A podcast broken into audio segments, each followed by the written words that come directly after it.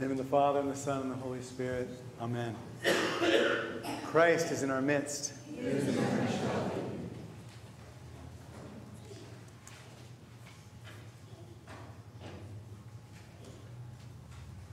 How shall I start?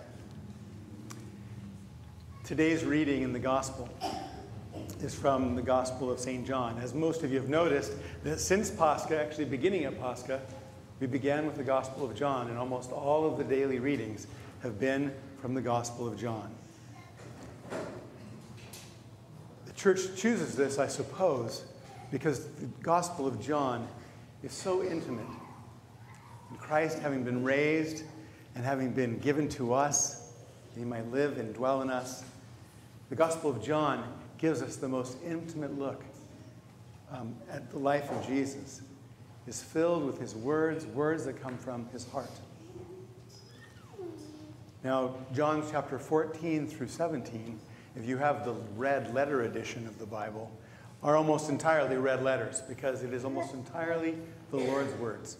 As he speaks to his disciples, apparently in the upper room, immediately after the mystical supper that he inaugurated with them, before he went out to pray in Gethsemane. And this we read today is from the very, very last part of that. There are so many deep and profound words in there. I didn't know where to start to know what to tell you. And so I heard somewhere that someone um, should never preach from anything, they should only preach what they know. That doesn't leave a lot of room for me. So I will try to preach uh, a message from this gospel about things that I can be confident of. Now, this Sunday, and every Sunday, as you know, is a celebration of the resurrection. And it is a little unusual this week, I think, because we are singing hymns from the feast day that was on Thursday.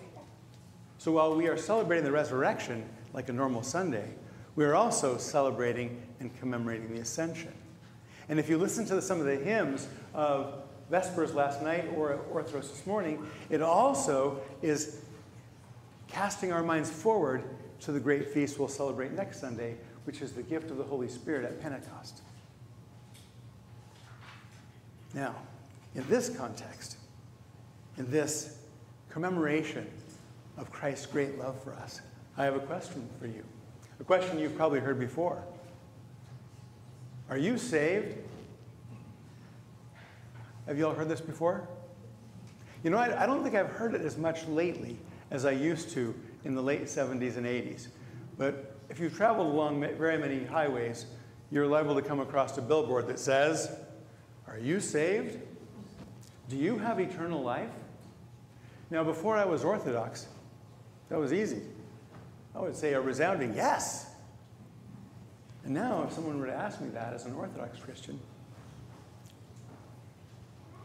The question is, the answer would be, well, how much time do you have? because truly, we have salvation because the Lord has accomplished it. This Sunday reminds us, in the words of the gospel, that Christ has accomplished everything for our peace, our life, our health, and our salvation. Jesus says. And this is eternal life. And this is salvation. That you know the only true God and Jesus Christ, whom you have sent.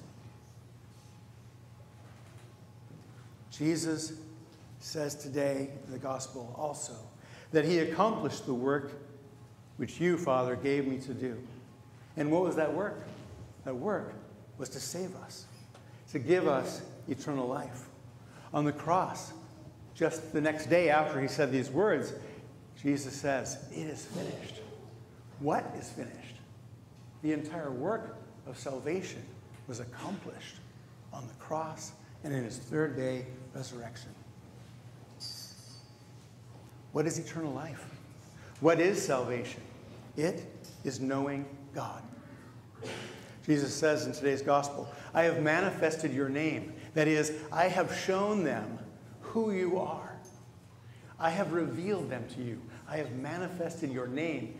Everything you are that I can communicate, that can be communicated to them, has been given to them in me. This is eternal life, that they should know you and Jesus Christ. Everything we need to know for our salvation is revealed in the person of Jesus Christ. Now, at the very end of the chapter, which we didn't read today, Jesus finishes his prayer and says, Righteous Father, I have made you known to them and will continue to make you known in order that the love you have for me may be in them and that I myself may be in them. So if I haven't made the message clear at this point, our salvation is to know our God, Jesus Christ, to know him. Jesus has initiated our salvation. He has brought us into a saving relationship. He has made himself, God, he has made himself knowable to us. But what does it mean to know? You see, a relationship is not a one way street. While Christ has done everything, there are things that we must do. Relationships are worked out in our hearts. St. Paul exhorts us in Philippians work out your salvation with fear and trembling. Work out your eternal life with fear and trembling. Work out your knowledge of God with fear and trembling. Work out your relationship with Christ in fear and trembling. With all seriousness in fear and trembling. Now, I added a few layers there to St. Paul's words. Father Zacharias, in one of his books, says the great tragedy, great tragedy of our time is that we live in our heads.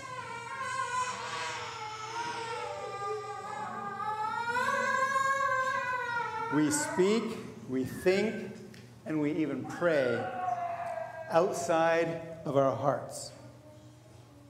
For us to know our God, we must engage our relationship with Him from our hearts. We must engage our hearts.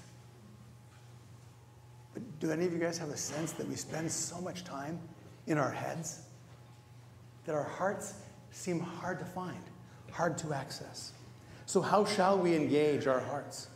How shall we cultivate a heart relationship with Jesus Christ so that we can know him and that we can be saved by him? What is our part? What is our part in knowing Christ our God? How can we prove to God and ourselves that we truly love him?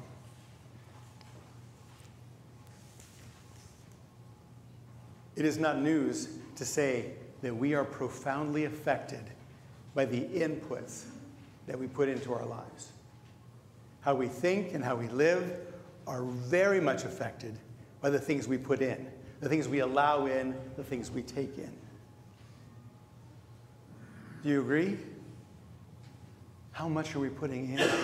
I mean, it seems like there's a barrage of information, of entertainment, of ideas from the news, from the world in our pockets, that's a phone. It used to be this. Well, there are so many inputs, and we are constantly flooded. No wonder we are in our heads all the time, because we are asked to engage with so many things all the time. If we have those inputs, and perhaps we have some control over those inputs in a relationship with Jesus Christ, what can we put into it? What inputs can we put in? There are three things in our power that I'd like to remind you of. And they're nothing new. You've probably heard me say them before. Number one is prayer. We can pray. Or can we? Has anybody here struggled with prayer? it, it is the hardest thing that I do. And really, I, I really can't say very much about it because I feel like I've only just begun. To pray. But prayer, if it is to really be prayer, is, to, is exactly this to engage our hearts, to offer ourselves to Christ.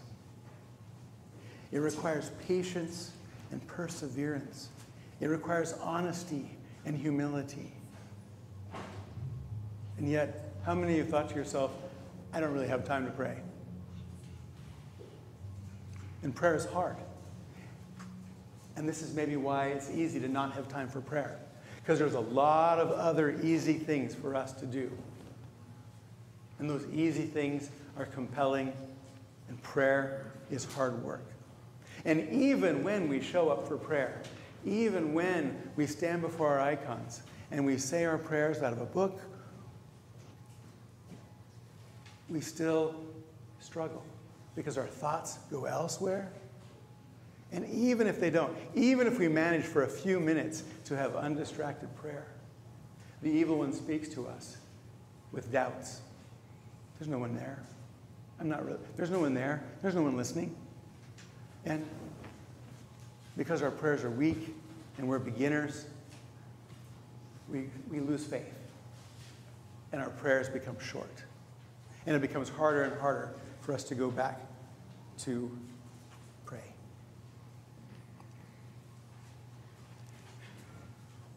I don't know very much, but I'm pretty sure that we cannot be saved unless we can pray. Father Zacharias, in one of his books, paraphrasing St. Silouan of Mount Athos, he said, Prayer is a matter of love. Man expresses his love through prayer. And if we pray, it is an indication that we love God. If we do not pray, this indicates that we do not love God. For the measure of our prayer is the measure of our love for God. So if we need to pray more, if we need to grow in prayer, we obviously need to learn to love God more, to love God above all. So if that isn't incentive and inspiration and motivation for us to persevere in prayer, I wish I could say something else it would be. The fathers tell us we learn to pray by praying. So, the best thing in our role is to show up. And if we keep showing up and we keep persevering, God meets us. So pray. Number two, we should read God's Word, the Holy Scriptures, and especially the Gospel. Jesus says in the Gospel today, in his prayer to his Father, For I have given them your words, which you gave me, and they receive them, and they know the truth. Jesus said to us in another place in the Gospel, If you love me, you will obey my commands. How can we obey him if we don't know what he said? Paul exhorts us I can't remember where. He says, Let the word of God dwell in you richly. Now, if we devote ourselves to reading the word of God with attention, then the word of God can begin to dwell in us richly. And what does it mean for it to dwell in us richly? The fathers of the church say that when we have the word of God and we hold on to it, the Holy Spirit will bring scriptures or passages or little pieces to mind to assist us in our prayers, to give us comfort, and to remind us of his great love for us in the midst of our daily life. Jesus says today in the gospel, These things I speak in the world, that is my word. They, my, I speak these things in the world that they may have my joy fulfilled in themselves. If we are dedicated to the scriptures, we can be sure that God will bring us joy. The very purpose of scripture is that we may know Christ, not just about him. We may know him and be saved. That we can be comforted, we can have joy. He made himself known to him he made himself known to us So, as it says at the end of John 17, in order that the love you have for me may be in them, and that I myself may be in them.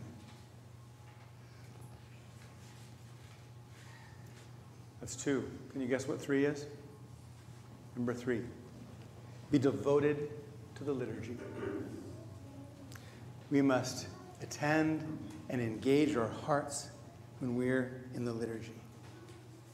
When we are in the liturgy, like no other place, we are face to face with Christ. It's His body to our body, it is His blood to our blood. And in the liturgy, we experience, we can experience an intimacy that there is no substitute for. Alexander, Father Alexander Schmemann of blessed memory, says that we should live our lives suspended between liturgies, holding on to the, the grace of one and reaching out to the grace of the next one. Living our lives in anticipation of what God is going to do and remembrance of what God has already done. In my mind, I see monkey bars. That we should live our lives in spiritual, liturgical monkey bars, where we are holding on to one and then reaching for the next. And we are making the rhythm of our life centered around the church and around the Holy Liturgy. Face to face, body to body, his blood to our blood. Here in the liturgy is where Jesus Christ makes himself most fully known to us. And it's too much to grasp in just one liturgy, so we should go to liturgy all the time. But it's the same every time. Because here we are being saved, and here we are gaining eternal life. The divine liturgy is nothing less than an exchange of life. God's infinite life for our little one, says Father Zacharias. Here we offer our poor selves, and in return, he gives us his love, his life, himself. And this is salvation. This is eternal life. We should come with the expectation that Christ, who began a good work in you, will continue to perfect it as long as we are reaching out to him so that we might know him.